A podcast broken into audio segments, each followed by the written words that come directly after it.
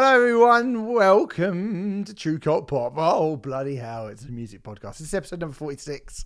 Hope you're good. Hope you're having a lovely time. Hope you're well. Hope we've caught you in a good place. My name is Stephen Hill, and he's Gaz Jones. Oh, sorry, mate. I did that as you took a, a lovely gulp of, what's that, a Coca Cola? Guinness, is it?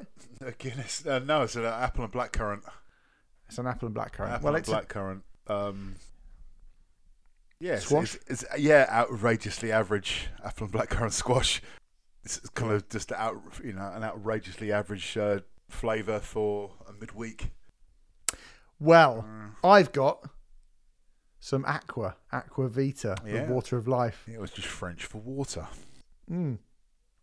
Um, which is quite brand, apt mate. because yes, yes. Uh, well, I'll tell you about that in a second. Hello, you. Hope you're all right, everyone.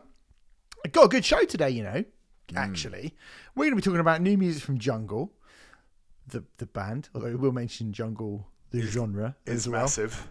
Yeah. Uh, I'll be talking to you about Bloodstock. I went to Bloodstock at the weekend for a couple of days. I did leave early because I went to go and see Limp Bizkit. I'll be talking to you about that as well. I saw Chat Pile last night. And Gaz has picked his five favourite one hit wonders from the early days of the rave scene. So we're going to be talking about rave music and Celtic Frost, basically, in, in, the, in the same podcast, which Unbelievable, Jeff. It's a bit of me. I have to say, it's a bit of me. Um, as we record today, I see England, England lady, the Lionesses just got to the World Cup final. Did you see that?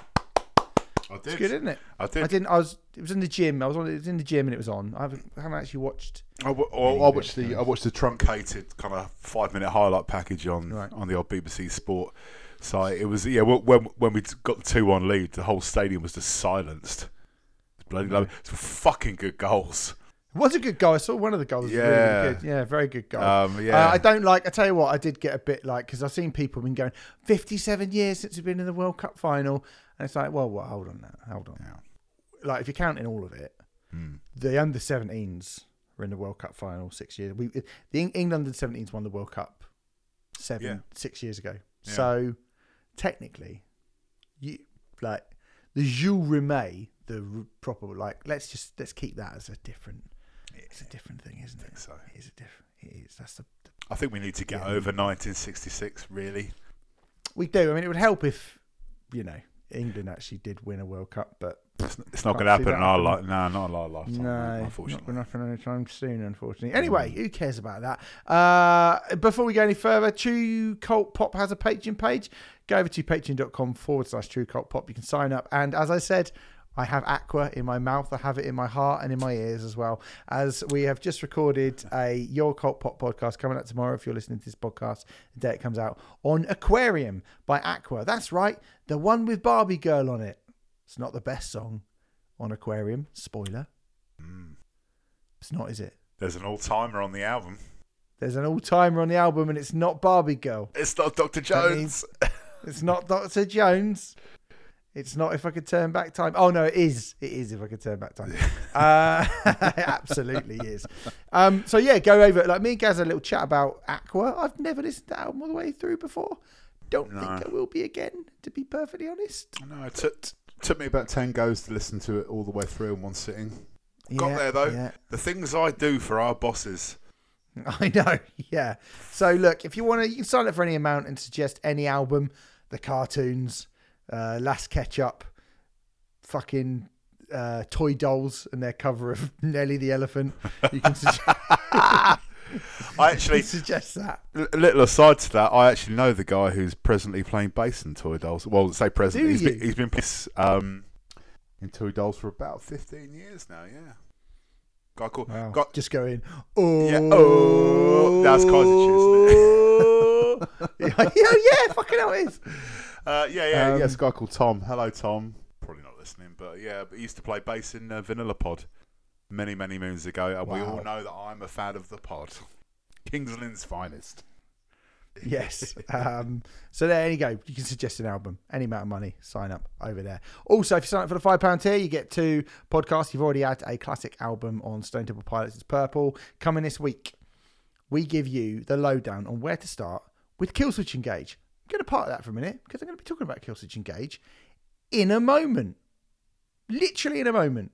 Because that's the end of the sting for our uh, for our Patreon page. Uh, before we do go any further though, um, a couple of songs that we have had, the earworms that have been stuck in our head this week. Gaz, um, tell us, tell us, and everyone, what you've been listening to. What have you been listening to?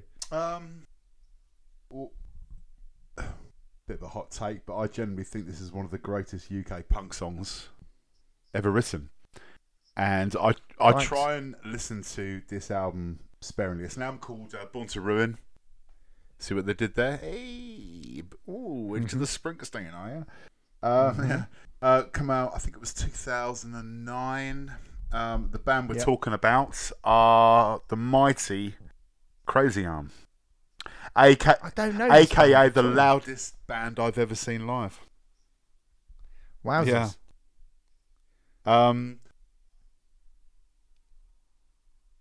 medium to long term listeners of me being on here and obviously on on my on my other little podcast um, know that I've been like firmly entrenched like the UK sort of DIY um, underground punk scene for quite a long time now.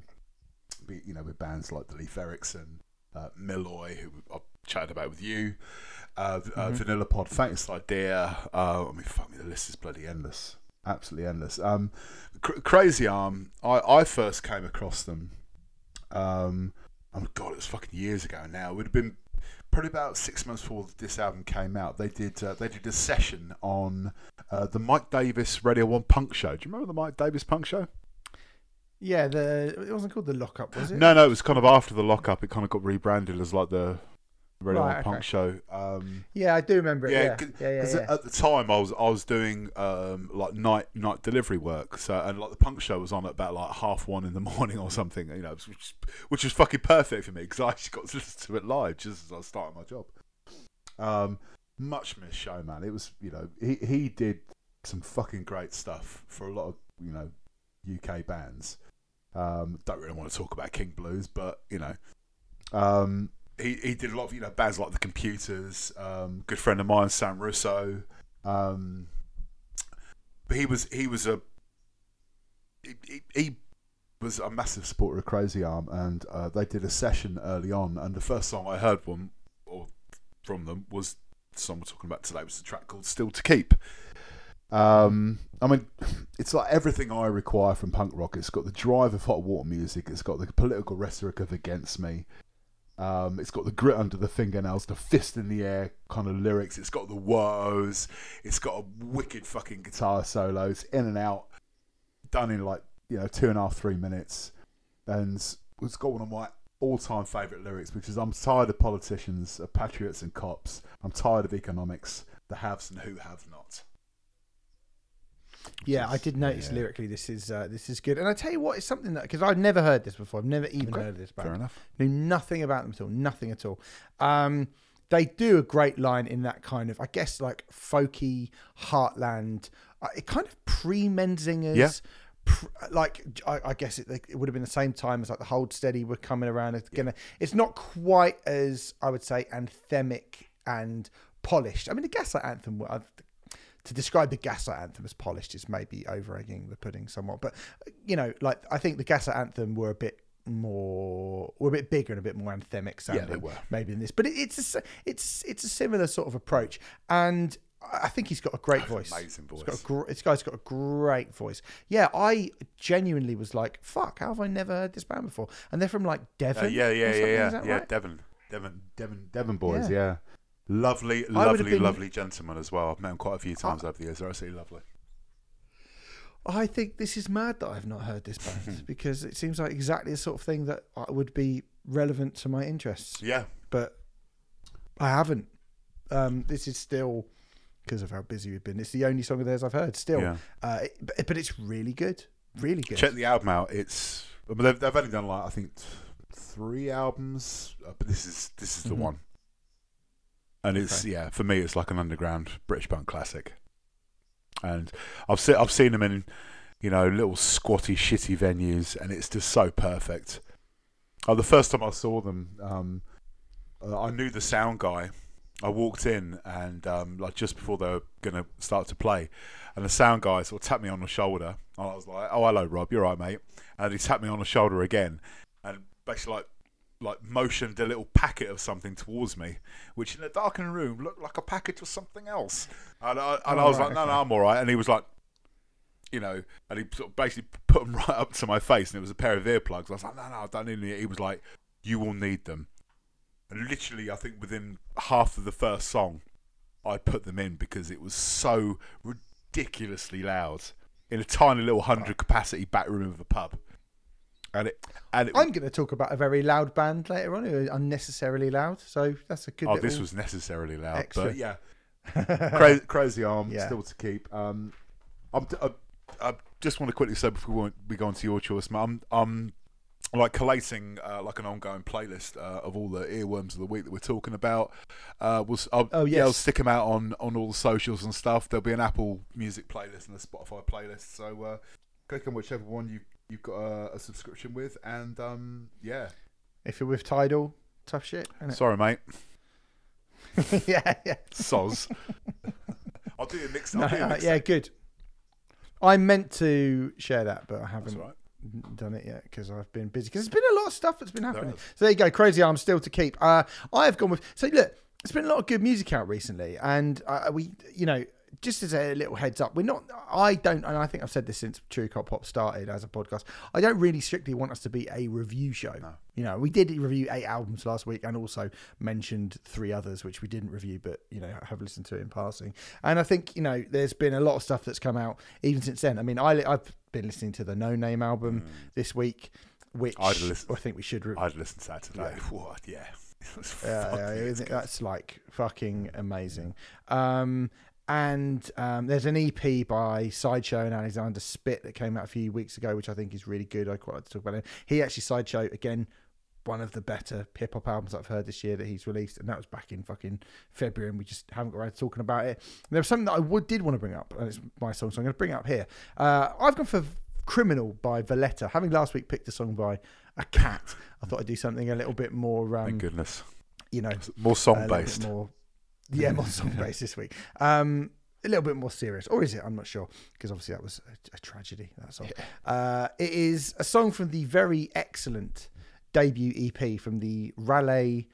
Uh, or Raleigh, I should say, Raleigh, North Carolina, North Carolina crust metal band. So the EP is called "Come Alive," and it is six tracks, and it came out on the 23rd of June, and it is like pure rock and roll meets thrash metal meets power violence just wrecking crew armageddon. It's fucking great this ep it's one of my favorite like pure no fucks given no fat full throttle metal releases of the year. Killer ep killer ep and i did want to review it on the show uh, and obviously just haven't got around to it but i have just been listening to it a fair bit quite a lot recently. Um I reviewed it for Metal Hammer, so I'd never heard them before. I got sent it for Metal Hammer. It's really great. Um, proper death metal with a swaggering rock and roll edge. This song, I think this is the the whole EP is good, but this particular song I think is the best song on it. It's got this unbelievably brilliant thrashy intro riff, and yeah, it's like if you can imagine kind of Kvelertak and Trap Them playing like I don't know, kind of blackened death metal. Uh, it's that basically with a little bit of that kind of garage rock swing going on, uh, uh, but more thrash. I really like this band. I really like them a lot, and it does take quite a lot for me to get excited by a band who ultimately just sound like, you know, I would say, with all due respect to them, less than some of their parts. Because when you say like, you know, the first Kvelertak album is incredible, and you could probably compare them a bit to Metallica or Slayer, and you could probably compare them a bit to, like I say, Trap Them or Entombed or whatever. Uh, but there's enough energy and enough just fucking spittle in this to make me really go, wow. Um, this song in particular is, like I say, the best one on it. Interested to, you know, to hear what you thought about it, Gaz. Yeah, this is. Um, I mean, after last week, every time you send me a link to uh, what your earworm of, the, earworm of the week is, I'm I'm just incredibly wary now. You motherfucker. You've ruined it. That's it. You've ruined it. This feature's Oh, dead. One, one, one song, cat. and he's kicked It was a tragedy. it, though. Yeah, It was a tragedy. yeah. Um, yeah, this is uh, this is great. Yeah, like you said, you know, cr- crossover thrash, Kvelertak. Yeah, there's a bit of entombed in there, and when it goes to that kind of four on the floor bit, it's got that kind of uh, I don't know, Rammstein on speed kind of thing. It's got that kind of precision riffing with the, you know, the, the double, uh, not the double kick, the drum. It's, it's almost got, got like the kind of like Phil Rudd ACDC kind of swing and groove to it. And it's just Mm. like, yeah, full white man's overbite moment. Um, I need to, I just kind of ran out of time to, to like listen to um, anything else really on, on, on the EP. I just kept on like, just burning this song uh, over and over again in between like listening to uh, trying to get through the Aqua album. So Yes. um but yeah, I'm definitely if you've said this is like you know one of the best kind of metal EP releases of the, of the year, cool, that's sold. I'm, I shall be I should be reporting back on it, mate. Um, probably on next week's show. But yeah, this is this is great. It, yes, it's mm. like it reminds me of bands that are probably much better than these guys, but you know that's not a bad thing at all because Kvelertak haven't No. made a good album in a very very long time. Entombed are no longer a Yeah. thing, and you know I'm fine. You know, mm. it's always it's. and and this is their first go as well. oh, like okay. So this, know. is like right. There's their debut EP. kind of hand. Fair fucking Yeah. play to him, man. If there's an album Yeah, next year like or it. something, I think it could be fucking decent. Definitely Yeah. could. Definitely could. So there you go. Valletta. The Come Alive EP is out now. The song Criminal is my personal favourite, but I would just listen to all of that if I were you. Um, so anyway, busy old weekend for me, mate, uh, in terms of bands that I went to see. I went to Bloodstock. Uh, always have a lovely time at Bloodstock. Always have a lovely time. I've got to be honest with you. Um, before we get into this review, usually I would do an extensive, massive, huge review of Bloodstock, but I just sort of went. I went for two days, and I sort of went for a bit of a jolly. Really, I didn't really go to kind of go. I must review loads of bands. I must see lots of things. I was just like, I'm going to watch who I watch, and ergo, I got there quite late as well because I left on a Friday morning. And Yeah, I got I got a message from you about 3 a.m. saying I've just had my first beer. well, I was like, what? Yeah, but no, no, no. But that's because there's no fucking signal. So I didn't actually get on site till about three o'clock.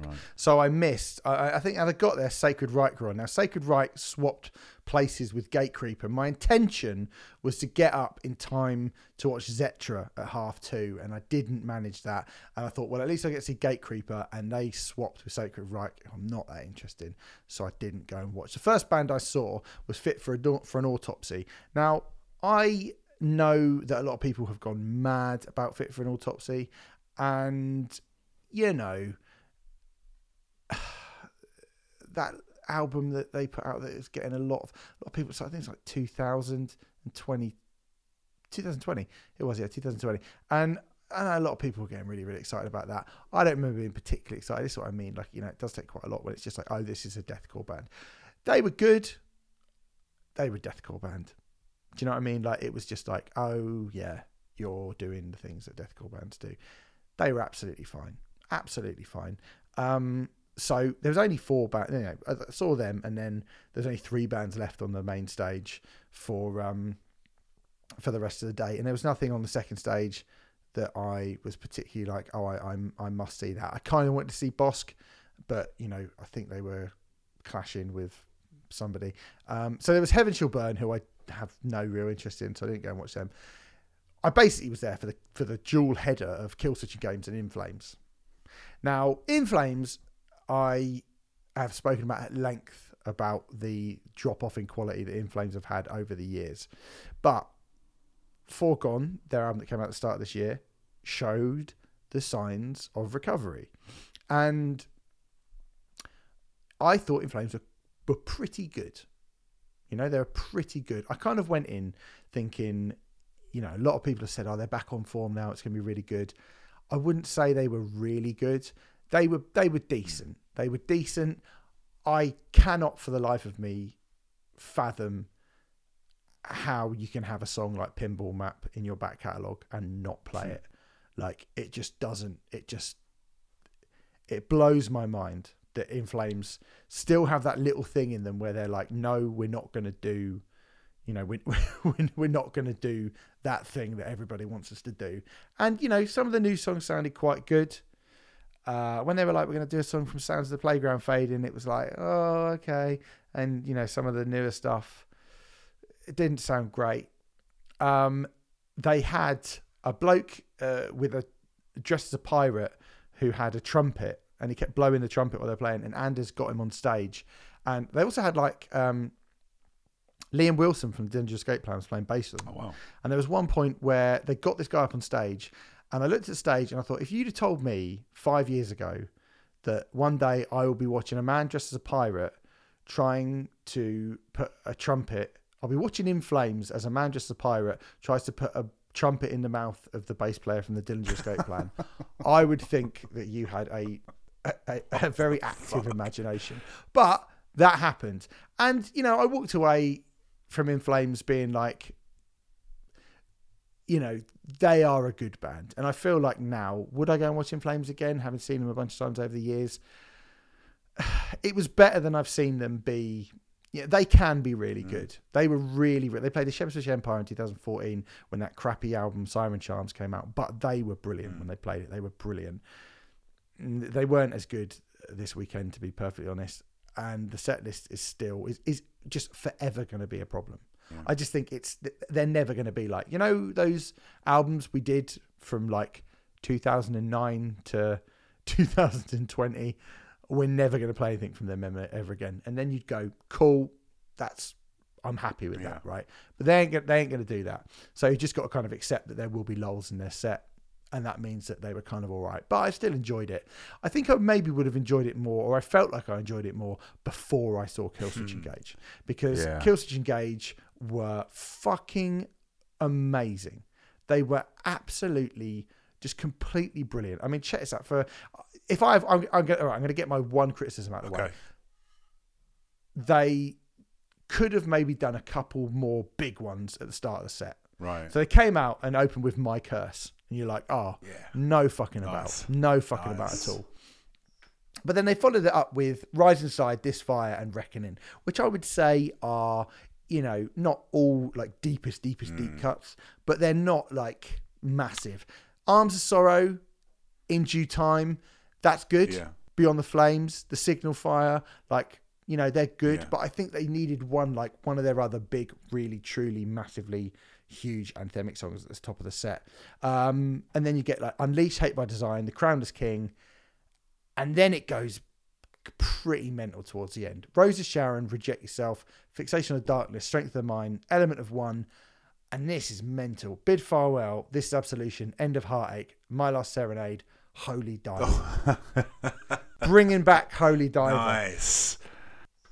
unbelievable to end the set with. And I tell you what, that last that run of of five at the end. Hmm. I mean, probably yeah. From Fixation of Darkness, I, I I really love Strength of the Mind as well. I think that's the best song off that particular album. Um, Jesse's voice is incredible. They sounded. They sounded really great. There can be bands at Bloodstock who sound like In Flames sounded a bit quiet. I thought Killswitch they had the kind of headliner sound. They brought fire. It's never the first time I've ever, ever seen Killswitch with like pyro. Nice. Jesse sounded amazing. I mean, and then just like you know, bringing out fucking Holy Diver Yeah. at the end of the set, and playing it for the first time in Lord only knows how long. It was great, man. It was it was a real. With the Gumby Brigade I happy. I think they were happy with that. Yeah, that kind of united everyone. There were a few people I saw who were like, not sure about this band. I was just like, Fuck what, me. Where have you wanna- been? what are you on about? What are you on about? Yeah. I remember Um, people being sniffy about them when they first came on the scene and stuff. But I think you know, I think as soon as I, uh, but I fell in love from the first time I heard, uh, you know, saw the last Serenade video. I was like, this band are fucking special. And th- and then obviously getting Howard in, and then first thing I heard was Rose of Sharon. I was like, fuck, yeah, these guys are going to be fucking a special band. Yeah, they were great, man. They were so great, and they were so great that I didn't go and watch Candlemass afterwards. I just got drunk instead, Fair. and that's why you got a text from me at three a.m. because that's when I. That's all right. I was still up. I was I was getting quite drunk myself. So that was Friday. Didn't see much, but it was really, really cool. Saturday, I probably saw more. Um, I wanted to get there early, obviously, having reviewed Urne last week Mm. and reviewed the album. I wanted to see that live with my own eyes, and I have to say, it was what I really, really hoped it was going to be. It sounded great. Um, Brilliant. Joe sounded fucking ferocious, Nice. um, and he conveyed all the emotion in that album that we spoke about was conveyed brilliantly. Even even And I even sometimes, even though it was an outdoor show, you could still kind of even as an outdoor Yeah. show, you could still kind of hear it in his. You could hear that kind of real anguish and real kind of turmoil in his voice, and he sounded fucking great. And I have to give a shout out to, I mean, all of them. Like Angus on on guitar, um, it, it- his. We were like, wow, he's got some fucking riffs. I mean, they're a three piece, mate. That's what we were saying. and Angus is like hitting those riffs and also doing these mad solos. And just like, this guy's a proper fucking guitar hero, Mm. Like a proper fucking guitar hero. And Joe was really funny. They, they whacked and they said, oh, we've just been, we'd, we'd done a, a song with Gojira. And then they, you know, teased out a little Gojira Hmm. riff. And everyone was like, ah. And then they just stopped and they were like, we're obviously not going to play all that. And it was quite funny. Hmm. Um, yeah, I, I mean, if they can do that one day after the album's been out, yeah. I shudder to think what they'll be like when they've kind of hit their stride as a touring unit. I've seen a lot of bands, naming no names, play that kind of early-ish 11:45, second on the bill, first second on the bill, main stage, on not on the opening day of Bloodstock. British bands that I'm very very excited about or have been very excited about, and I've been like, oh yeah, they did quite well. Urne didn't do quite well. They fucking smashed mm-hmm. it. They absolutely smashed it. It was brilliant. Proper Was there- brilliant. really, Was really there a big crowd? There's a decent Yeah. crowd. Yeah, I think it was a decent crowd. I think there was a crowd that you would be happy with. It wasn't like packed, but it was, you know, the field was full. Nice. You know? Good. Um, yeah, it was good. Uh, I wanted to go and watch Royal Republic, but I didn't because it started raining, and I am not watching bands in the rain. So then I went and watched, but I did. It started really raining just before Employed to Serve came on. I was like, do I watch Employed to Serve in the rain? I'm not sure. And then it stopped, like literally as they came on. I was like, all right, fine, good, let's go. Employed to Serve were were great and get better with those big. You know, I've seen them doing. um oh god well i saw them do the download pilot on the main stage i have seen them do other big-ish stages i'm trying to think what the other big-ish stage show that i saw them in was i can't remember now but this was their first time at bloodstock i was quite surprised this was their first ever bloodstock performance and you know they um they have definitely gone with the like the last material with the the the the Conquering album. I think they have definitely gone for songs that want to hit those those big stages. I think when you're dropping out a song like I don't know if you know that kind of the stuff on the second album, but like I spend my days, I spend hmm. my days wishing them away. Like they didn't play that, and I was like, oh, that is a shame. Hmm. That is a shame. But you know they've got all the stuff from Eternal Forward Motion and from the last album sound massive live. They actually had um they had more energy than the the similar bands that I would compare them to. Like a band like say Fit for an Autopsy, they're not really similar in sound, but like the way they kind of present themselves. The thing about Employed to Serve is, is Sammy is so fucking enthusiastic and will get people fucking going. Them as a band, they've got these massive fucking riffs, and Justine's just a really, really magnetic front person. Employed to Serve, as ever, unsurprisingly, were great. They fucking killed it. They were really good. Um, bumped into Will, who used to be in Black Peaks. Nice. Um, and I was like, "Oh, Will, what are you doing here?" And he was like, "Oh, my other band, Skin Failure, playing." I, I did actually miss. I was going to say I want to see Ca- Casket Feeder. I did miss them. Sorry, chaps. Um, uh, I did miss Tortured Demon. Apparently, they were absolutely amazing as well. I really wanted to see them. Didn't get to see them. Saw Skin Failure. Now, Sam saw Skin Failure uh, last year at ArcTanGent, and he was like, "Oh, it's just a bit of a kind of muck about to me." And I can sort of understand when you're in a band as good as Black Peaks as Will was. Um, I can understand why you might think, "Oh, is he like wasting his talents being in what is essentially just like a, you know, get your scrote out." and swing it about kind of thrashy hardcore band. I, I get that, right? I get that because I think Will is one of the best vocalists that this country has produced. You were presumably a Oh yeah, fan yeah, of Black yeah. Peaks, right? Yeah, and fantastic. you, so you know, like Will's vocals, Yeah, unbelievable, in- just unbelievable, fucking right? incredible. fucking incredible. And um, so, like, you know, I get it. I think that Will um, can do more than he is doing in Skin Failure, but they're a fun band. Like, they are actually a they are a they are a they've got some really good songs. They've got some really good riffs. Uh, they're very entertaining and energetic to watch. Um, I I thought they were I thought they were good. I thought they were good. I mean, yeah, Will. I think Will is operating at, you know, in terms of his vocal range, he is operating at, I don't know, probably like forty percent Oh, wow. of what he's capable of. But you know, like that's metal for you. Just got to shout. Very It's true. the truth. Um, but yeah, they were cool. I went to see a little bit of Knocked Loose, um, and then it started raining, and I fucked off. I mean, look, I don't really care about Knocked Loose. I got to be honest. I don't, just don't really care. Mm. Don't care. So I waited in, waited it out, and I waited to see Triptykon performing the music of Celtic Frost. This was fucking amazing. Yeah. Oh, I haven't really been into Celtic Frost for that many years.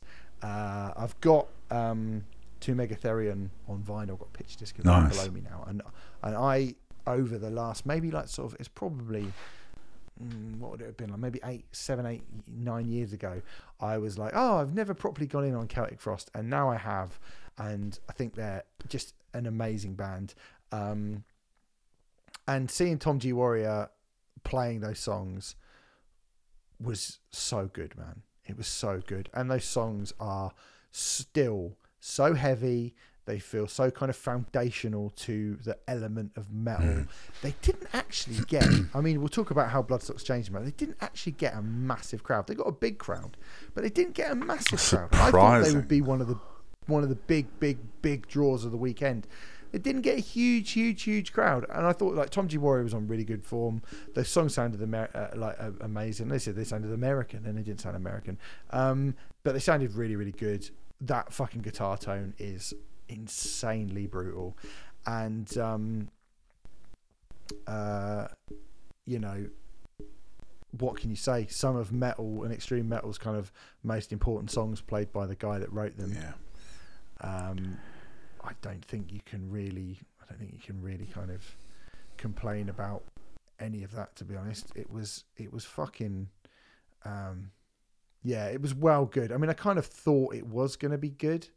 You know, I wasn't like, oh, I wonder if it would be good, but, um, but yeah, it was. It was maybe even better than I thought it was going to be. I don't know why I wasn't like, oh, it's going to be amazing because I just thought like, oh, it's got old now and whatever. But no, it was fucking good. Although I have to say, when I did that, when I did Procreation of the Wicked, um, I did keep thinking about the Sepultura cover. Sorry about that. Um, I then went to watch a young Danish death metal band on the third stage, uh, and I'm not going to say their name Why? because if I say that, because their name it isn't racist, but it's because it's in Danish, but it's they're called Neckbreaker. But if you translate it to Danish, I'm not saying that basically. okay. Okay. It's called it's called Knacker something. Right.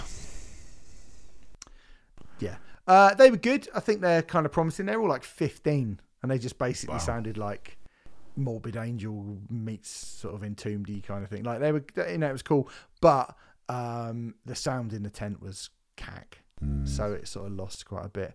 Um, uh, it was a little bit under. It was, you know, you could tell they were good, but it was a little bit underwhelming. And talking about, you can tell they're good, but it was a little bit underwhelming. The last band I saw at Bloodstock was Meshuggah, who didn't do much for me. I've got to be honest. Mm. Now, I wasn't mad excited about seeing Meshuggah at the Royal Albert Hall last year. I went along just because I was like, should go and watch Meshuggah at the Royal Albert Hall. And then they were absolutely fucking amazing. They were really, really amazing. But it just didn't really translate into a field, I don't think. They were still Meshuggah and they were still good. But the thing about Meshuggah is, is that they are. I mean, someone described them to me as the most incredible one-trick pony in music. because ultimately, you're getting better fucking an hour and a half, right? and you are like, wow, this is really incredible. I think you put it in a small room and you let it really kind of wash over you and hit you fucking hard, like square in the jaw, and you're just like, wow, amazing. I think when you stick it outside and it can blow around and you can get distracted and you go, well, there's a chip van over there and there's people getting pissed and and it just didn't hit like I've been hit by Meshuggah before. So look, they weren't bad, um, but it wasn't like it was far from the best Meshuggah show that I've seen. Um, so yeah, there you go. That was my Bloodstock Mm. weekend. Uh, I did see that they've announced some bands. I don't know how you think about this, mate. I'm going to go from bottom up rather than saying headliners because there's one particularly interesting headliner.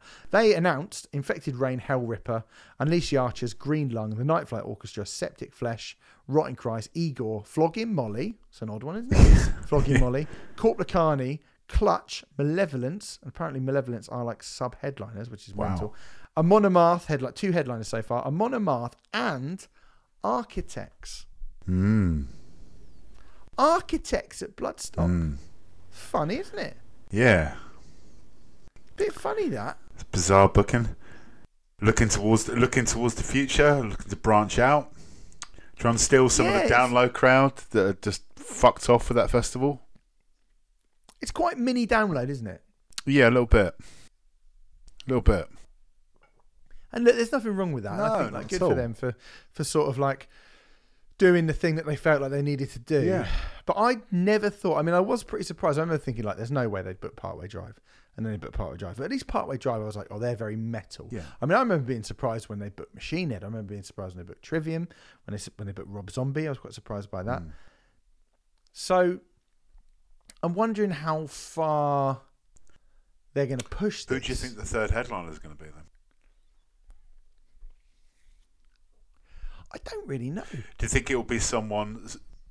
Um, so what was it? Architects and, and who was the other headliner? Sorry, I'm on a Amon Amarth Architects. I'm assuming then the third headliner will be like like oh, obviously it was like you know like, like Megadeth was booked for this year. It'll be someone Yeah. like that. I think. Who would it be Hmm. though? Think it'll be someone like Well, look, S- I don't know. Slayer. It's not going to be Megadeth again. No. Slayer are gone. Yeah. Anthrax not big enough. It's Metallica are too Yeah. big. So No, it's not going to be one of those big Well, no. I'm, I'm thinking more And like then- kind of old school, kind of heavy metal slash rock. yeah. Uh, Jude, I mean, Jude, I can't imagine Judas Priest will be back anytime soon. no, maybe- Um, obviously, Aussie Sabbath is not The gonna happen. Scorpions? and then all. That is a good shout, actually, because I've, I've I've heard rumor, I've heard tell that maybe Scorpions might be coming back to Europe Mm. next year to do a sort of an arena tour. Maybe I don't know if I'm allowed to say that. I've heard that that's only a rumor. it, I've they? So yeah. they- they're celebrating 50 years soon, I think. Yeah, they? that would make Yeah. sense. So, so, I mean, I think Sunday people would be happy enough with that. time going, here I am, rock you like a hurricane. You know, everyone whistling Yeah. to Wind the Change. Yeah. I mean, I just don't know. I guess you kind of have to. It's a weird one for me because I just think that, like, you know, obviously you've got, you say, like, you you'd have to build a day around architects. Yeah. Really. I think. Yeah, you you couldn't just go, like, oh, we're going to whack architects at the top and yet we'll still have, you know, like Septic Flesh and Rotting Christ on there. It's like, oh, put them on with it. I think you have to build a day around architects. And then, you know, if you don't do day tickets or if if you do do data, you know, is that enough to get Architects fans to come to Bloodstock? I don't really know. I mean, look, they're they're big enough. They're un- unquestionably big enough to headline that festival. It is just like it's a funny Yeah, it fit. It would be like having Slam Dunk headlined by Bloc Party. Do you know what I mean? Where you'd go, well, yeah, I guess they are kind of to do with punk, and I guess they are big enough, but are they really the sort of thing that these people want to see? I don't know. I don't know. Anyway, Mm. It's gonna be, who it's fucking be knows? interesting to see who else they um they announce. Yeah, it will be interesting. Um, really quickly, Limp Bizkit. I'll go through the supports. Limp Bizkit at Gunnersbury Park.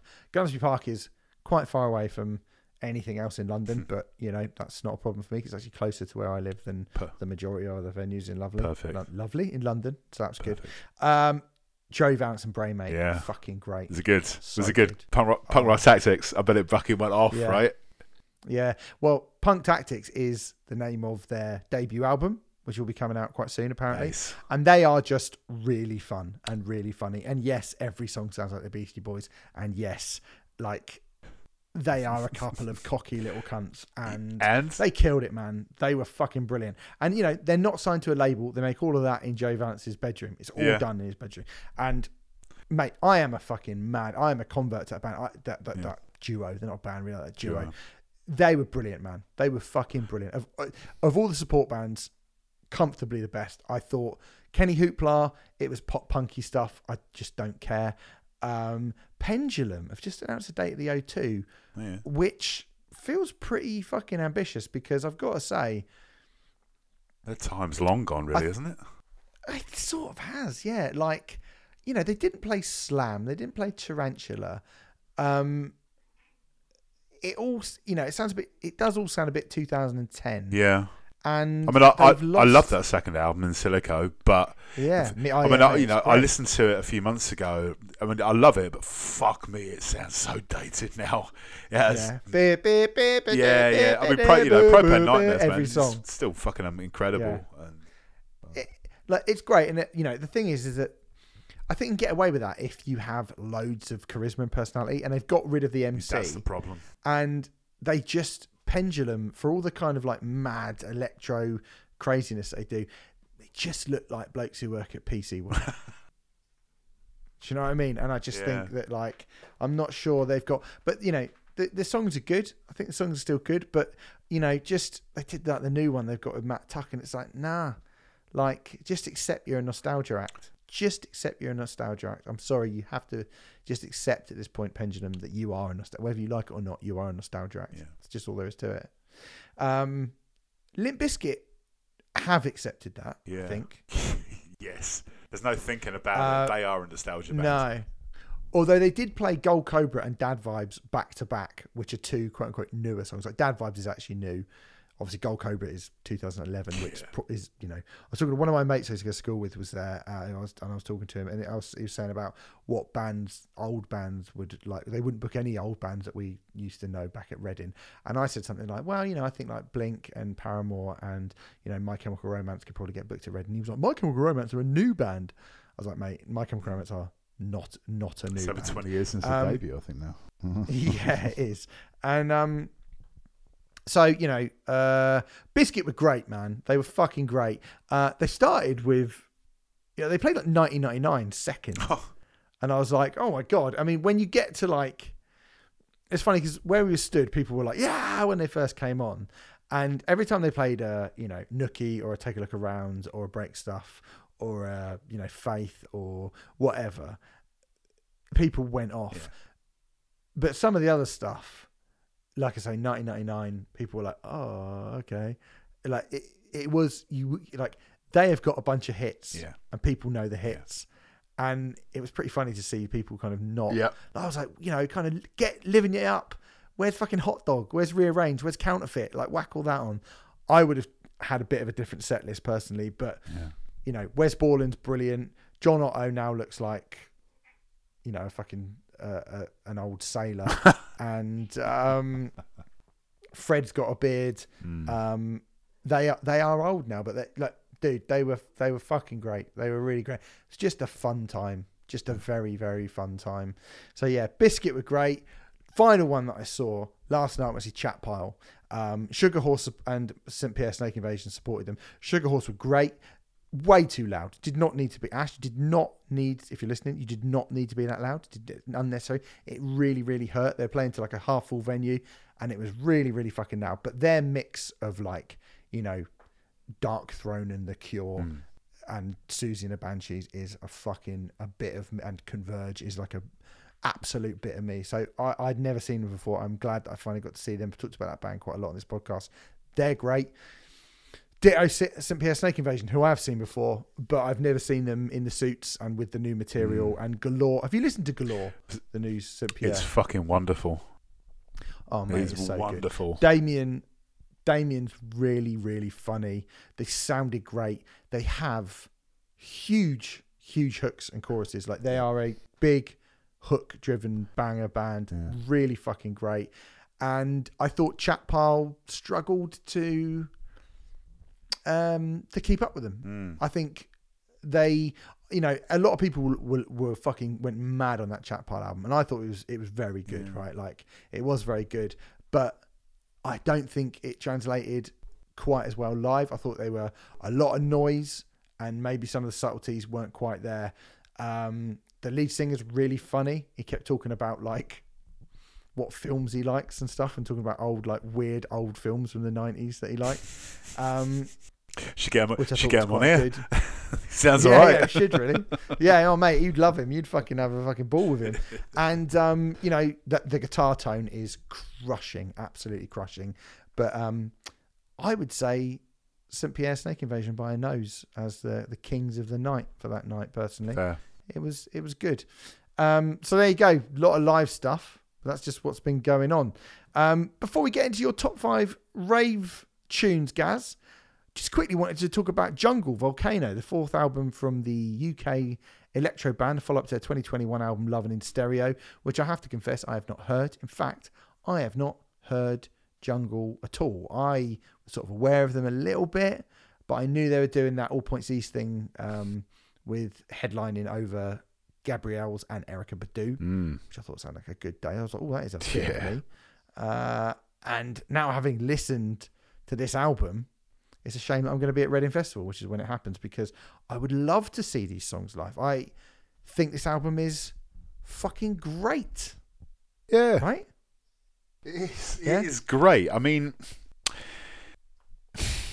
it's the kind of album that would like soundtrack you, not you, the you, them out there, uh, you know, living their best life in their Hunter Wellies at Secret Garden Party, being a weekend hippie. Do you know what I mean? Yeah, yeah. Um, yes, it's safe. Yes, you could call it sanitized, kind of sub Mark Ronson kind of stuff. But do you know what? I really don't care because I fucking love this. This, Anyone who said this is like Mark Ronson, I'd fucking like. I would give them a nasty look 'cause I think it's got far more going. oh, on oh no, it fucking has. I mean, Ronson. I've- it's it's kind of been accused of that. I think they've been accused of that for a while now. I, I guess that kind of, I, I don't know. It, it can be a bit backgroundy, I guess. In in regard, you know, in regards to like, it's you know, very, it- it's it's very nice to have on. Oh yeah, oh completely, completely. You know, it's um, it, it, it it's just just a great mashup of you know break beats, seventies funk and soul. Mix, you know, you got that kind of euphoric kind of disco thing going on as well.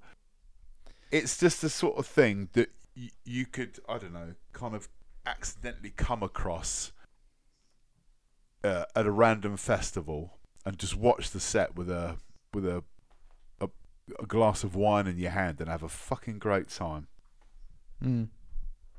But back back on um uh, back in '74, man. That's that's the one. Yeah. It's just like it's just got it's just pure Curtis Mayfield. Early, Well, it reminds me of "Happy" by Pharrell. If that Yeah. song was actually good. yeah, true. Well, yeah, fair. Yeah, yeah, there's a bit of that. Do In there. know Yeah, I yeah, mean? yeah, yeah. I'd, yeah. like a slightly more serious version of that. And there are a few things that I think are like, you know, basically like. I mean, "Don't Play." I think really sounds like music sounds better with you, Yeah, it does. bro," which we spoke about. Yeah, And you know, there are loads of things on this album which remind me of classier versions of quite cheesy things. Yeah. Yeah. Um, and I mean, you know, my favorite song on the record is uh, "You Ain't No Celebrity," which got Roots Manuva on. Yeah. Fucking love to hear Great. it. Killer vocal hook, Mm. house bass, like kind of you know, like funky house Yeah. bass. Some really cool kind of slinky Nile Rodgers guitar Yeah. playing as well. I think it's great, man. I I like like my favorite. To be clear, right? I, I think that this is a really interesting mashup of kind of quite minimalist lo-fi funk modern funky house mixed with um let's say like classic soul Yeah. like proper wicked classic soul and i think you know my favorite bits are when they do go full old school soul Mm. um but i kind of i, I like I think it's interesting to mix it up. It maybe makes it sound like you say it makes it sound maybe a bit more you know car commercial or whatever. Yeah, that's yeah, that's the way of looking at it. It's it, it kind of is something that yeah, like every track could be used on, uh, I don't know, a fucking Peloton advert or something. Do you know what I mean? Mm. But it's got that kind of wicked end of summer sound and feel. It it just kind of sounds almost like effortless. There's the sub. I don't know. It's just it's just it was a really really nice listen. Yeah. Um, After and- after a, after a week of like you know Meshuggah and Celtic Frost and, Aqua. Chat Pile uh, and an Aqua, yeah, yeah, and you know what I mean. Like this was like a lovely fucking album to put on, man. It was really good. It really, really was. Yeah, thank you for bringing it to my attention, mate. Because I, I remember them years ago getting like nominated for a Mercury, but I just remember seeing the name. Because I'll always give like the Hmm. Mercury list like a cursory kind of glance and go, nah, not for me, mate. Where Yeah. where's Troublegum? it was robbed. Boo. yeah, yeah, but yeah, I mean, you know, look, th- this is this is. I think this is is good. Like, I, I mean, yeah, people might say this is too fucking, you know, safe or whatever, but I just. I don't care when the sun's been shining, it's out and it's nice Exactly. and like it, it- it's the addition of that soul stuff Yep. that really makes Yep. a shit work. Yep.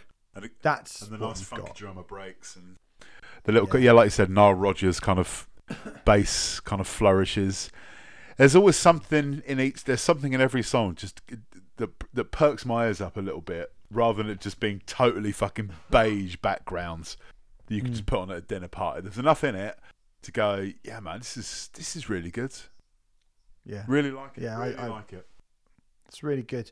Um, Volcano by Jungle. We will do the No Name album, as I mentioned. We will definitely do that because I think that deserves more than the one listen that I have given it. But I can tell from the single listen that it is pretty fucking exceptional. But yeah, uh, Volcano by Jungle. I have listened to that a fair few times. Right. For some, I gave Gaz, I said, look, we should do something else just to kind of end the show with. And I gave you the option of various different things that we could do. Um, your top five one hit wonders of a certain thing. Hmm. And we kind of went back and forth. I won't reveal some of the others, but Yeah, uh, did. but you, at one point I went I went top five death metal one hit wonders and you were like, That's not even a thing. It's not even a thing. Uh, and you got a point. Um we decided on early rave bangers. What is the era of early rave in your mind, would you say, mate? Um, I'll say kind of post, like 1990 to 93, I think, for me, because you know before that it was like, you know, it was, it was Chicago house, and Yeah. then I mean, I mean, one of my choices is is 89. is quite housey, you know. Yeah. Um, it's one of them 89. Yeah, I believe so. Which one? We'll get to it when we get to it. okay, Well, when we get to, when we get okay. to it, we'll get to it. Okay, all right. Um, but yeah, I mean, I mean, what I kind of class as like the rave era when you had s- songs like Charlie by the Prodigy and Mm. uh, uh, you know the sh- um not necessarily the Shamen, but like um I'd class the KLF stuff as rave. The sta- well, I mean, yeah, they called it Stadium House, but for me, you know, 3 AM Eternal, Last Train Central, they're rave songs, and then going forward, going into like the again, we're talking about novelty songs, but you know, your Trip to Trumpton, your your, Yeah. your Sesame's Treet, your uh, what was it? Mm. Everything starts with an E. Do you remember that? Yeah, yeah, yeah, yeah. Raving, we are raving, all that kind of stuff. Um, basically, all the stuff that was re- released up to like you know the criminal justice bill. Fuck you, Tories. Basically. Um, Yeah, that's what that's what that whole era uh, essentially was talking about. Wasn't it? Yeah. I'm I really kind of I really loved uh, the the intention behind all of that, and I really love like when I think back, I had a lot of mates that are into this stuff, Same. and a lot of mates that would bring around like DJ Ratty Yeah. tapes that- or like Odyssey. Oh, oh, those like those boxes that had like eight cassettes in. Yeah, yeah, yeah, Yeah. yeah. Yeah. yeah, yeah, yeah. Yeah. and they would sit and they would whack a tape on of like some recording of an all night party Mm. that went that was that, that had happened like two weeks before and they'd managed to go out and get it, or they got like some fucking you know what, some bootleg version of it from somewhere. And so I listened to a lot of this stuff, like a lot, a lot, a lot, a lot, a lot, and I think so. It has like a real kind of cool. It's got a nostalgic pull for me. Funnily enough, I say this about Aqua, but I mean this more for this. Like, I didn't always love the music, but then as I kind of learned about him a bit more, kind of years down the line, I love the attitude, and then I found myself kind of loving the music more. Do you know what I mean? Liking the music more. And now at this point, I am like, I love all that shit because it really takes me back to that place. And I respect it a hell of a lot. I think we did. If you want to go back, if you want to go to our Patreon page and you go right back, you can hear me uh, when we were Riot Act. Um, it is just basically me talking for two hours about the prodigy and rave culture and the criminal justice bill. And it's on the, the Music for the Jilted Generation podcast that, that I'm going to say we did. I did. Um, wasn't on it, and it might as well have just been me monologuing. To be perfectly honest, um, it's just somebody going, uh, "It's not as good as this thing that's on Kscope," um, or whatever. Uh, so anyway, yeah, it, it, was a good time, man. It was a, it was a kind of growing up with that and with grunge at the same time. I think it, w- it was like a really cool thing to be growing up with. I think the, the whole kind of rave thing. I mean, I was like and I'm like a couple of years older than you. Um, but I just remember like the whole kind of rave thing. I, I, remember all the news reports at the time. I remember all the fucking red top headlines. Yeah. You know, are, are your children taking ecstasy and all the whole Leah Betts thing and all that. I remember. All, I remember all clear as day. Um, but it did, and obviously those tape packs as well. And it, it all seemed to be at school. It was always like the um, like the hard kids who, who, who, used to be smoking in the bike sheds, they were the people that listened to this stuff. It just seemed a yeah, bit more kind of. It seemed dangerous and a little bit scary. Yeah, you know, because I remember there was there were the kids who had the like you'd be like, oh, they're wearing a Super Mario Brothers t-shirt, and then you get closer, it's like, oh, no, that's a t-shirt about magic mushrooms. Yeah, do you know yep. what I mean? You'd be like, oh, that's weird that that kid who used to take my lunch money him wearing a puffer jacket, but with the Super Mario. Yeah, yeah, yeah. It'll be and like, naff naff oh, jacket. And, yeah, yeah, yeah, naff, yeah, yeah. yeah, um, And they, you know, they were always like the first, the first ones to to drive, and it would always be like a red mini metro with a sub in the mm. boot. You know, yeah. and this, you'd hear him going, you know, just razzing down the fucking high street on a Friday night. Um, but it, it, or Michael Brewer in, in, my village, it was Michael Brewer playing Insane Clown Posse. Happy days. Shout out Brewer. Shout Shit was different down Insane south, wasn't it? Eh? yes, mate. Yeah. but yeah, it was. It was. You're right. It was like the fucking hard kids. Yeah, I was a bit scared of the people that were into rave. I, I remember seeing some footage, like doc, I remember seeing like BBC Two documentaries about like the rave culture and the illegal raves and stuff like that was it the Castle Morton rave that you know went on for like yeah. seven days. And I, I just remember seeing all this footage on telly um, and it just seemed quite dangerous you know? And, well it was and, yeah but it, it, was I mean it, it was but also you know, looking back now I'm like it was so fucking punk rock yeah. The whole, I think it's a thing. Yeah, you know, when you look back and it's just like, oh man, if only I was like ten years older, you know, yeah. I'd I'd love to have, I'd love to have, I don't know, been there at the time and had one of those like biblical moments that I hear people in their fifties telling me what it was like yeah, go, going some... going to some fucking rave in, you know, in Hampshire, leaving a important part of their brain somewhere in the fields. Yeah. Do you know what I mean? Never really coming back, but ha- you know, having these these incredible stories that they that they love telling people, and it's just like fuck, man. I'd love to have been there for that. I'd love yeah. to have been there for it.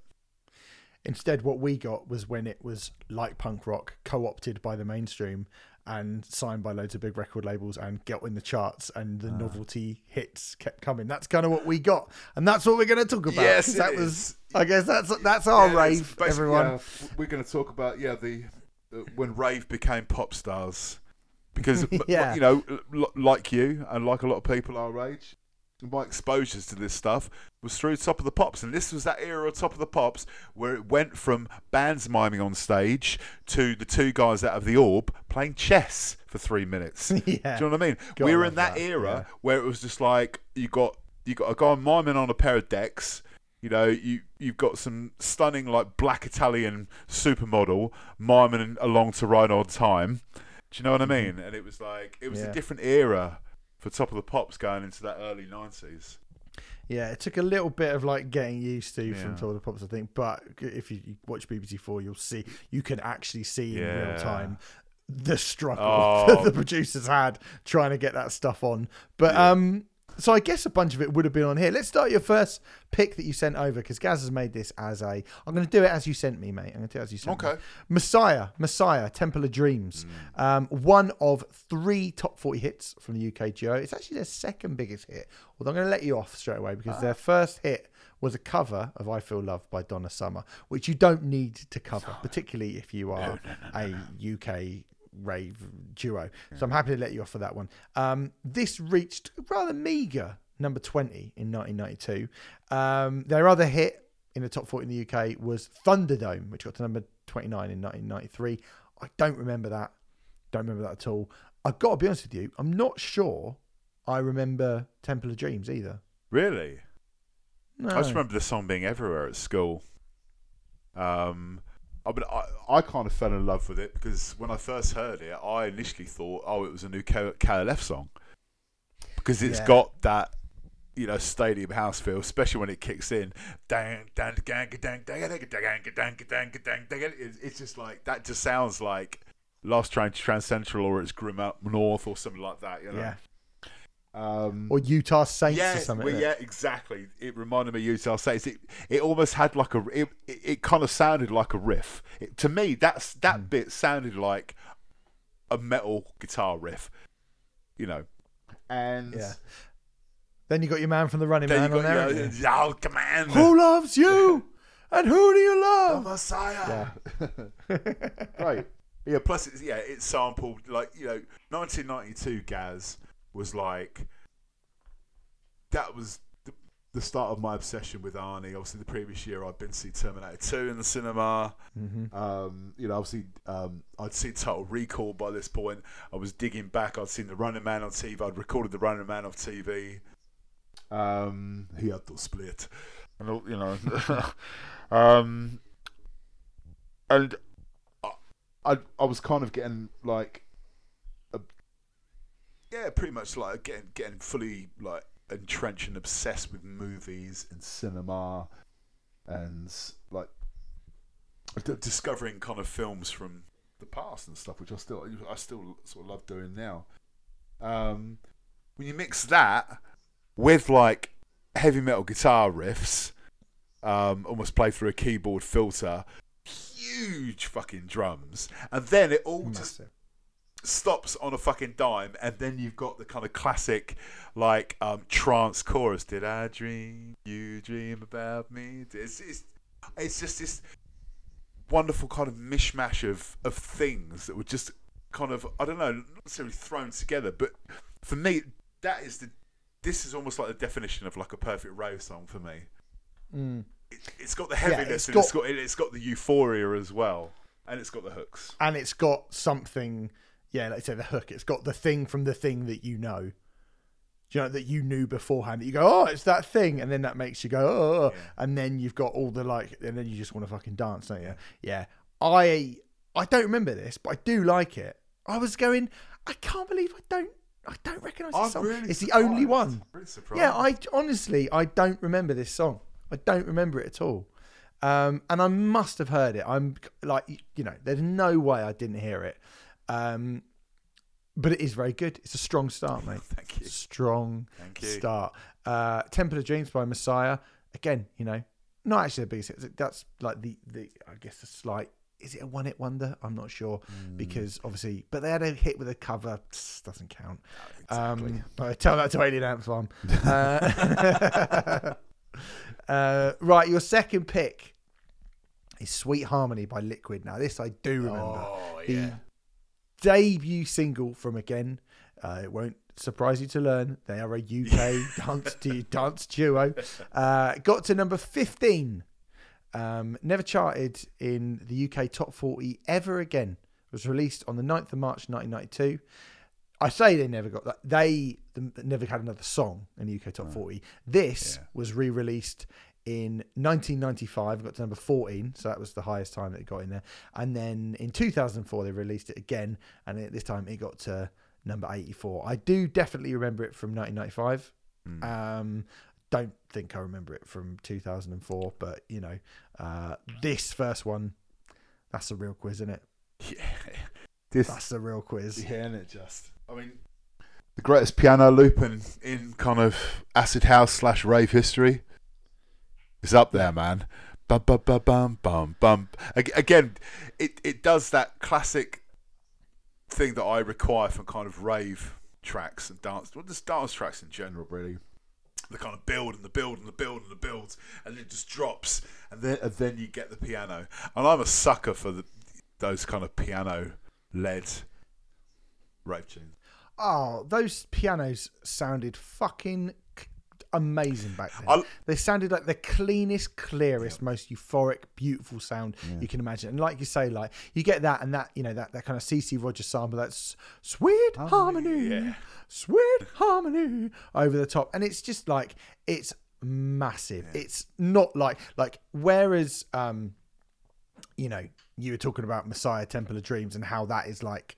That's a banger. Yes, Do you know what I mean? Like, that is absolute a banger. You whack that on, you go like fucking Yeah. banger. Where this is like pure, you know, the hands are up in the air Mm-hmm. and you're looking up to the sky and you're kind of you're somewhere else. Mm-hmm. Um, that liquid drum and bass opening is amazing, and when those keys start, it's a proper classic. Yeah. Proper fucking classic. Like, yeah, man. Seems mad that again, you know, like one hit these lads. Yeah. You think like how difficult would it have been? You've got the formula there. Yeah. Drum and bass, piano, sample something, put it all together. Surely you're going to get another hit, and people are going to be like, "Oh, well, the guys did Sweet Harmony. Oh Yeah. yeah, fucking." Yeah. Why could they not recreate this? It doesn't make sense. I mean, you know, there was there was a lot of those kind of. I mean, you call you know you call them one hit wonders, but you know, people like people like Chad Jackson, you know, SL2. A lot of it were kind of one off projects. You know, I mean, obviously SL2, it was it was DJ Slipmatt and DJ Lime, who were both like massive in the kind of jungle drum and bass kind of worlds, like huge Yeah. DJs who you know traveling the world playing all these raves and stuff. It just, you know, like Chad Jackson, I think he won like the British like um, turntable championship. I think in the like eighties, he won it like two years running or something. You know, these are like legit like big DJ guys who just happen to have this kind of one chart kind of smash that was embraced by the mainstream. Do you know what yeah, I mean? it's not their bread and butter, I guess, is it? No, it's not like that- you're a band and you're trying to write Yeah, another yeah, hit. You're not trying to do that. that's what's yeah, that's what, yeah.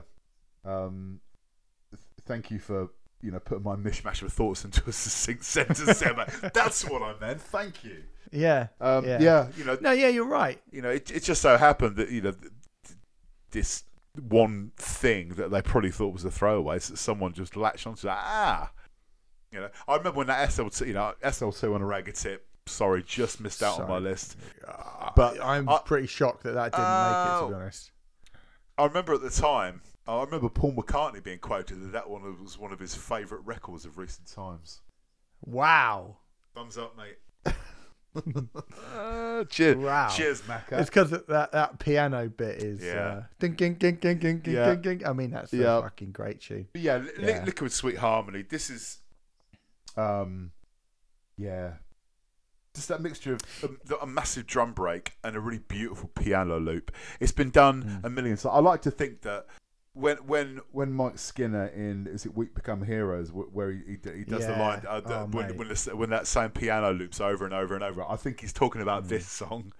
Mm. Uh, I mean, there are so many, and I suppose, excuse me, by March 1992, that as a formula was something. But again, it's the sort of thing you go like I think March '92, it was ready to go into the charts at that point. It was ready to be kind of big chart yeah. success. Because before that, maybe like when you think back to the stuff like you know, you think of like Charlie by the Prodigy in Mm. 1991, kicking off that whole kind of like alternate you know, car alternating like cartoon rave Yeah. and stuff. It was so intense. And what this does is sort of bring it down a bit and make it like, you know, there's still those drum and bass breaks, but yeah, that what became in the next few years, the amount of like euphoric piano Yeah. Breaks that you would hear. Mm-hmm. I'm not sure that Liquid Sweet Harmony was necessarily the first one. I couldn't tell you that for definite, but I mean, it certainly was one that was has become one of the most iconic ones, unquestionably. Yeah. Um, I've got a question for you about this though. Yeah. Two songs within two years of each other. Beloved's song of the same name, Sweet Harmony, which is better. oh, I think, Beloved's. It is. Yeah, it is. um, I mean, that isn't a rave song at all, so you couldn't really. No. it, but it's probably. yeah, do you know Tess Daly's in the video for Sweet Harmony? I didn't know that. No, I didn't Yeah. know that. Yeah. Yeah, because I like Hello. If uh, like true to my like liking this the, the second best song. Hello's great bit like as well. Shakespeare, Shakespears Sister. Hello is the best beloved song. Yeah. I mean, look if if look, tell me another music podcast that will review Celt like Tom G Warrior doing Celtic Frost and then start ranking the singles of the beloved. best beloved single. They did they did a really good ballad in in the early nineties as well. Was it called um for the first time? I'm in love for the first time, or something like I'm only in love for the first time. Living that time. Always always like the beloved. Yeah, I did as Yeah, well. I always thought like they the were good. Good I mean, they're not really, like I say, anything to do with this. No. I'm going to get them up on Spotify. I wonder how many people listen to The Beloved uh, today. Um, Sweet Harmony is their biggest Gotta song. be, They've got 800,000 monthly listeners. The Sun Rising is their second Oh, biggest song. great song. Sky's the Limit. Yeah. Yeah, Sun Rising is their second, third, fourth, and fifth biggest song, actually. uh, yeah, fuck me. Time After Time, Deliver Me, Hello. Great. Deliver Me, I remember. Yeah. Don't remember Time After Time. All right, fine. I've got but Anyway. I've had their greatest hits on my phone for years. Brilliant. Love the beloved. Mm. I beloved the beloved. Anyway, Sweet Harmony by Liquid, yeah, fucking banger. Here's one. I mean, we were obviously had to get some Italians in there. Open Your Mind by USURA. Now, USURA. I would, I, would, I, I always said Yasura. I've called it Yasura since 1993, two, three. I guess so, three. but surely it is USURA Well, yeah, there's- because I think people did call him Asura, but Yeah. because there's the dots, I'm just saying it right. now. I mean, I haven't said it. I it. just thought the dots. People did used to say Asura. I think the I'm dots sure they just did. being edgy. maybe. Um, so this is Time Records owner Giacomo Maiolini, Walter Cremonini, and Alessandro Gilardi. Um, and the name is derived from Giacomo Maiolini's mother, Ursula. okay. So I don't know, but then they've just taken, they put an A in. Yeah. somewhere. I don't- No idea. No idea. Um, Doesn't matter. opens with a sample from Total Recall, Morani. And that opens opens with a sample of uh, my favourite Simple Minds song. New Gold Dream, Really? 81, 82, 83, 84. It's my favourite Simple Minds song. Ah. That's what first turned me on to this song. I remember seeing the videos for it on the chart show. Get your guys' Hmm. bingo cards out. um, and uh, you know, ding ding ding ding ding ding ding ding ding ding ding ding ding down down down down down down. Oh, Ah, yeah. and you know, and, and, and, and then yeah, then you've got uh, you know, then you've got quite um, not quite Quarto, isn't it? Open your mind, open Yeah. your mind, Quaid. Yeah. Quaid. Get Um, your ass to Mars. Give these people air, yeah. come on. God damn it, Cohaagen. You son of a bitch. Um, I mean, look, Italians, them and the Belgians and the Dutch, they fucking love Oh this shit, they? fuck yeah! They fucking love this shit. So this came out in 1993, right? Mm. Reached number seven on the UK singles chart. Yep. The follow-up single, "Sweat," which I don't, I don't know that song. no, Do you know? Remember that no. song? Okay. Got to number 29 in the UK, but it's actually their biggest hit in Italy. It got number two. Wow. Got this got number four in Italy. I got to number two. Never charted in the UK again hmm. until they re-released. Yep. "Open Your Mind" in 1997. Got to number 21. Yeah. This is the better version. Oh yeah. "Open Your Mind" 97 is not as good. No. It's not as No, good. it's not. I mean, the thing about this is right, and we kind of, if you listen to us chatting about Aqua tomorrow, I make this point and I say, you know, you can't, you got to, you got to pitch your stuff just right. This is fucking daft and super over the top. Yeah. and I love and I love it for it. Yeah. But if you if it went any if it went, if they toned it down a bit, it would be boring. Yeah, it would. And if they and if they took it any further, it would be too stupid. Yeah. So fair play to Usura for getting that exactly right. That open your mind. Oh, and everybody was like, oh, the, the, the little break bit. Yeah. bit oh, it's so fucking nineties. it's so so so fucking 90s Yeah. i mean look this is this is well i mean look it's it's it could not be this is up there with like Swamp Thing by the Grid levels of genius. oh i love yeah, Something that they def, they had a bunch of hits though, so I couldn't really. Yeah, they had, they had one called Roller Coaster, I think. Um, there was one called was it They did. Space Cowboys or Galactic Cowboys or something like that. galactic cowboys Yeah, is that what it was I called think so, something like that. But yeah, yeah, Yeah. yeah, I to like the Grid. Um, yeah but I mean, this is you know you can't go wrong for me. It's just you know. Literally just a looped sample of the intro to New Gold Dream by Simple Minds. Mm. mixed in with one line repeated about 40 times. And then you've got a breakdown bit which is oh oh and then you got that's literally it right for, for four minutes. And if you try and try and sell that to a kid today they'll be like what? What are you what, What are you you talking doing? about you old man? Get away from me i'm going to call the police. Um, but weirdly it had such a charm. It really does have an it's an almost naive kind of simplistic charm to it. Mhm. There was a it's the shortest song as well yeah, yeah. that I mean, you've there was a given that there, you know by 1993 there was a fucking there was a thousand records like this that were released that year. Yeah. But this was the one that I always remember and and just gravitated. with. Like you know, full disclaimer, I bought all five of these songs on either vinyl or cassette single. I had them all, and I and I literally played them all to death, mostly in secret. You know, you know, you I- know. We talked about Steve's shit drawer a few times. Yeah, Yeah. yeah. These are in, these are in the shit drawer. Yeah. I mean, it reminds me a bit of something like, I mean, Higher State of Consciousness by Josh Wink would come out a few years later. And what was that song, French Kiss? Who the fuck was Oh, that by? Little Louis, Little Louis, the, yeah. the one with the which is just orgasm in the middle. like, yeah, uh, yeah. And I was like, there's nothing to this. It's literally Yeah. just a beat going, um, um, um, Yeah, but- um, and then someone having an orgasm. You, or, you listen like- to it now. Little French Kiss sounds fucking amazing now. That is like I might that is like after this. OG like progressive house, Mm. acid house. You know, eighty nine. I remember Radio One banning it. Um, you know, Yeah. it got, I remember it got to number two. Um, in, in the summer of '89, and it now it sounds amazing when it slows down in the middle bit. You know, if you can see, you- Oh, yeah. slows God, yeah. Do you know what? I'm going to. yeah, Do you know, I never thought it was 1989. That's really Yeah. fucking early. yeah. I had it in my head that it was like the mid 90s. Nah, that man, yeah, second summer of love, man. 10 minutes. Yeah, Wow. Yeah. Okay.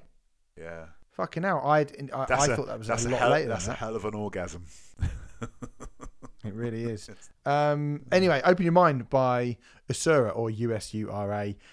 Uh, it's the silliest one, I would say. Yeah. Now, this, I tell you what, I think this is my favourite one. Um, Opus 3, It's a Fine Day, a cover of the 1983 song by someone called Jane, which released uh, was released in 1983 and reached number five on the UK, uh, UK singles chart. This also reached number five on the UK singles chart when it was released on the 10th of February 1992, the only top 40 hit from, again, the London electronic duo. At the top of 1992, you could not escape this song. Nope. You just could not escape this song.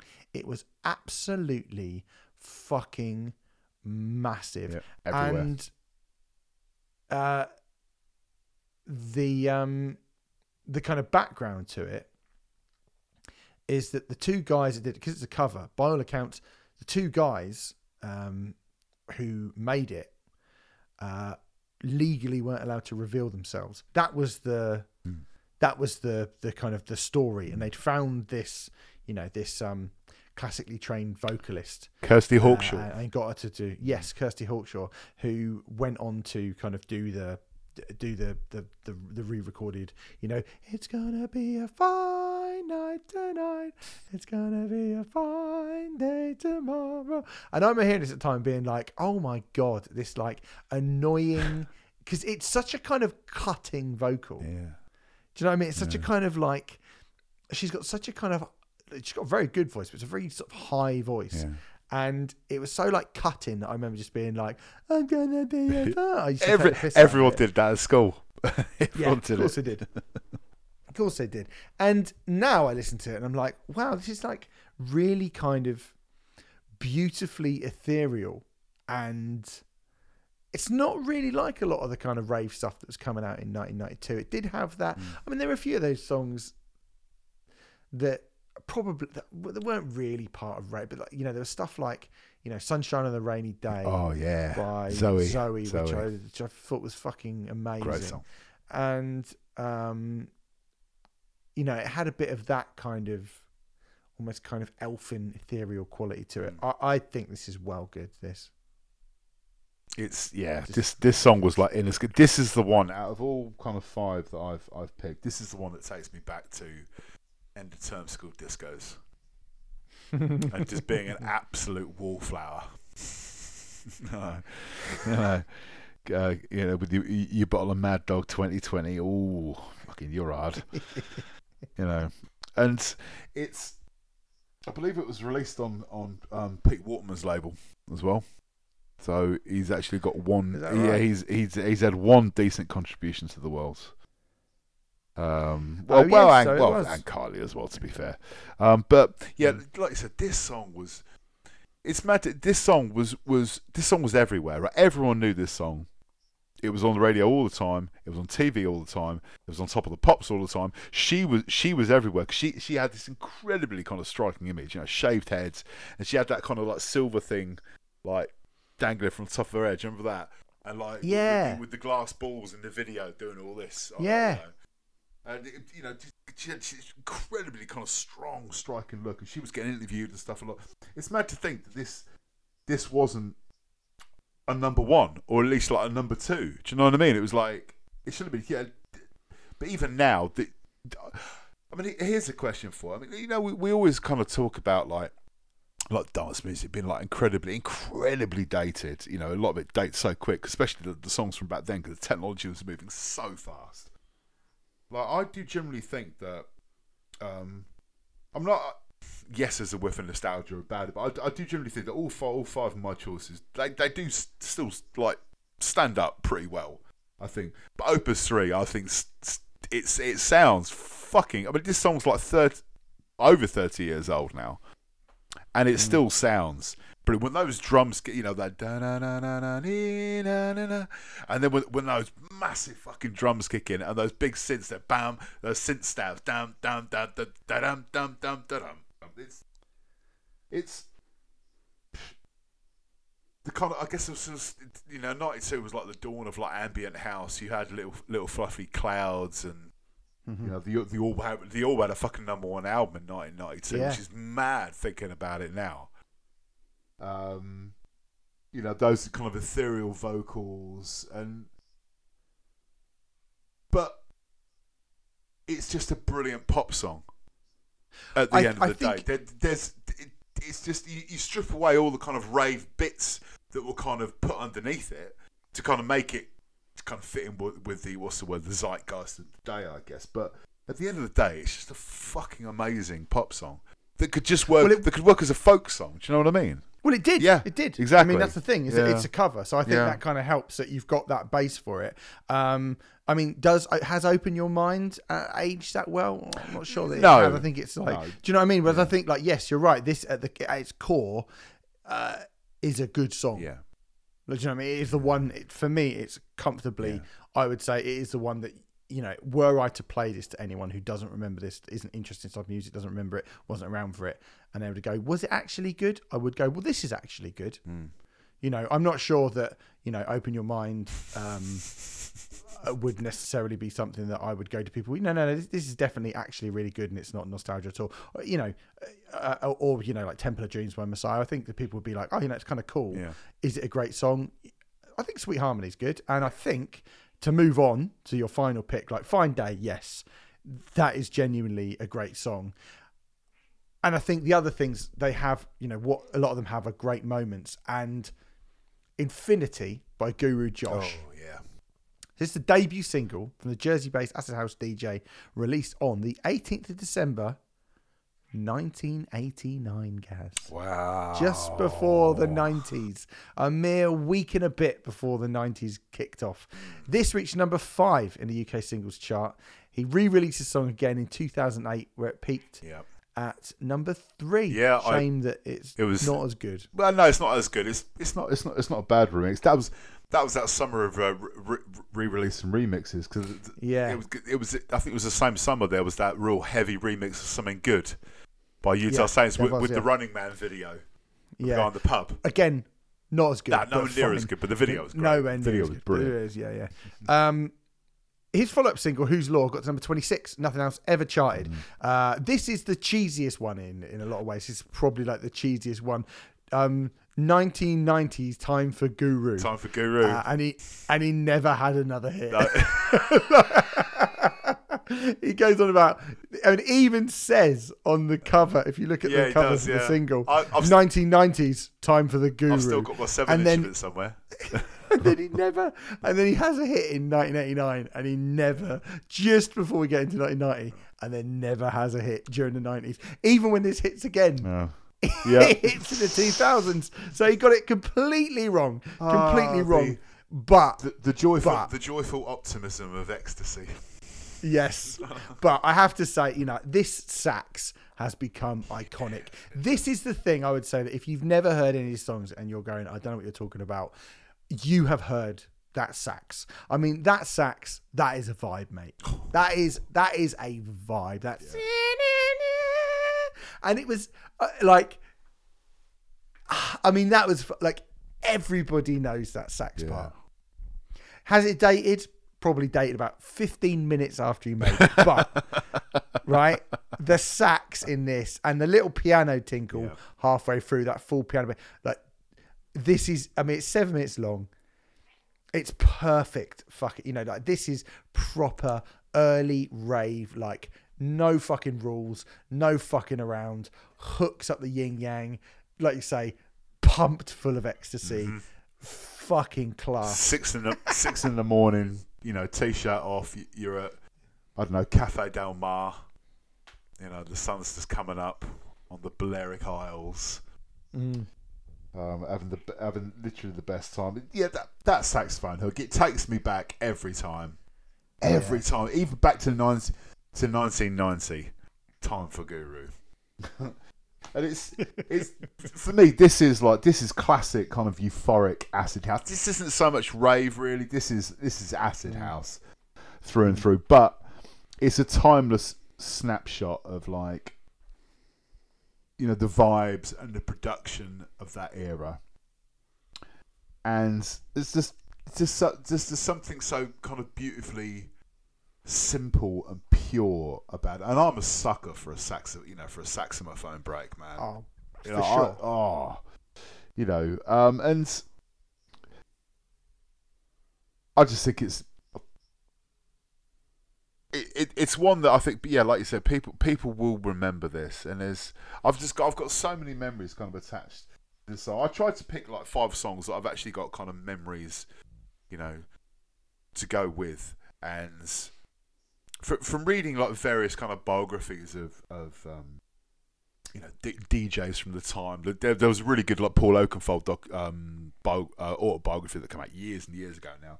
I like reading about like you know w- him going out to like Ibiza in like you know the mid '80s and stuff, and having these kind of biblical moments in these clubs, and wanted to bring that back to the UK, and all these people like Oakenfold, like Danny Rampling, and and like Jazzie B, and all these key people who were starting to set up these clubs in London and stuff. I'd love to have been there at that time. I'd love to have been there and, and experience, you know, this kind of underground swell of, of, Yeah, of, what, it's of what, what they were doing, you know. it, uh, what what you've got here is a kind of hit single from a thing that is about to become something else, but it's Yeah. still ultimately like a cool, weird underground thing, Yeah. which is utterly made as a kind of passion project. And I think you get a little bit like you get four years down the line, you get maybe some chances. You get seven, eight years down the line, it's on Radio One, BBC Radio One breakfast show every single day, and they're talking about like, oh, we're you know we're we're broadcasting live from Ibiza, Yeah. and that that is you know, and then you've got you know Victoria Beckham versus Spiller for the chart, and, and you know, and the the the kind of the superstar DJ has come in and kind of as- almost usurped the kind of the rock star and um Yeah. you know the the guitar musician, but before that, here, like you say, the kind of the birth, The embryonic the, phase of the it, embryonic yeah. st- st- phase of it all is really, really in- is super interesting. And I think like yeah, this is a really great snapshot. This song of like it's an idea, isn't it? Yeah. I mean, again, you know, I think Fine Day is a really great song. I don't think Infinity is necessarily a great song, but it's a great idea, and it feels. Mm. I, it still kind of crackles with excitement, and I think it's really great. You know, I think it's. I think it's really great. I think like I, I enjoyed all of these, and I think.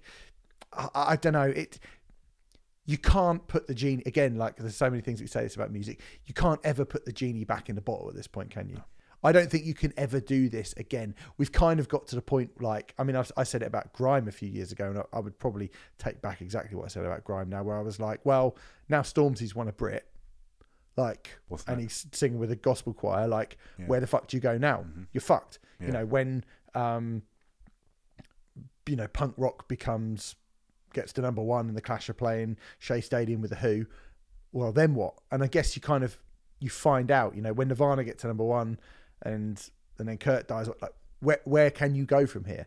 And all of these scenes have those moments where they're just so fantastically exciting and they're not really concerned with the way that the music industry works in its kind of hmm. its normal way. And eventually bit by bit it kind of gets chipped away at and it gets a bit kind of like you know what I mean? And that doesn't necessarily mean that good songs don't come out of that but it just means that there's just a different feeling to some of this and I think like Infinity has got yeah it just kind of crackles with a different sort of energy to probably to any of the other things that you No, it in. does. It's got a real innocence of youth to it. I think. Mm. Well, just innocence, innocence, innocence. Full stop. I think every, Yeah. everything, everything was going to change in dance music. Literally, a year after that, a year after uh, Infinity comes out, you didn't get records, dance records like Infinity an- anymore. It got a lot darker, Mm. very, And very, faster. yeah, faster, very, very quickly. and and more kind of um you Yeah. know yeah that that kind of like cartoon rave came Yeah. came in didn't it I mean, I mean, And, I mean, I uh, mean, if you if you want a much more kind of detailed kind of view of this, like years ago, there was this amazing like five part documentary on Channel Four. Some genius who I'd love to buy a beer f- for if I ever met him in real life has put the whole thing as like one long like five hour YouTube video. It's called "Pump oh, Up Oh, the. Volume: The History of Dance Music." Put it in the YouTube search bar, and just what it's fucking amazing. It goes from like the mid seventies with these guys, you know, in like little underground gay clubs in Detroit and stuff, up to the turn of the century with the superstar DJ with, you know, Paul Oakenfold your Fatboy Slim and people like that. It's an amazing, it's so fucking detailed. It goes through every kind of offshoot of dance music. It's well worth a watch. Well worth a watch. oh mate i'm gonna get right on that Mm. i'm gonna get on that now Nice. and we're gonna go so thanks very much uh, good picks, Gaz. I'll do mine one day. Cheers, mate. Get back on this, and I'll I'll do mine. I've got some different ones that I would pick, but we'll talk about that another time. Um, rave. Ah, what a what a time! What a time to have been alive. I was alive, but I wasn't old enough to really appreciate it. No. Uh, which is the which is the tragedy, I guess. Really. Um, anyway, we'll be back next week. We got stuff to be talking about. I'm going to see the weekend again, so I'll be talking about that. Uh, I'm going to see Urne again. I'll probably talk about that. I'm going to see Clipping next week as well with Conjurer, so I'll be talking Ooh. about that, and I'm sure we'll have some albums that we can talk about too. So um, look forward to that. Go to patreon.com forward slash True Cult Pop. Killswitch Engage special coming this week. That'll be nice too. Yeah. Um, we'll see you there. Cheers. Love you. Bye.